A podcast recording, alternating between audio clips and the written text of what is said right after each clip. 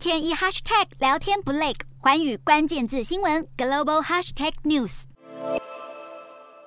新上任的菲律宾总统小马可是在近日前往克拉克空军基地出席菲国空军创建七十五周年的庆祝典礼。小马可是在现场演说，表示新政府的愿景是建立一支规模更大的强大战斗力空军。南海主权争议持续已久，菲律宾也是卷入主权纷争的众多国家之一。前任的杜特地政府甚至因为南海问题向中国政府提出超过两百次外交抗议。而为了因应逐渐升温的区域海空情势，小马可是认为军队现代化与强化空军战力。将是新政府的首要任务之一。菲律宾政府规划了六百一十二亿披索，约合新台币三百三十一亿元的预算，要用在采购多用途战机上。前任总统杜特地也批准了空军多用途战机的采购计划，希望在今年或明年签下至少十二架战机的采购合约。此外，根据菲律宾驻美大使的消息，美国总统拜登还亲笔邀请小马可仕访问华府。虽然还不清楚会面目的和南海与亚太情势有关，但小马可仕提出的增强空军愿景，对暗流涌动的区域局势已是不言而喻。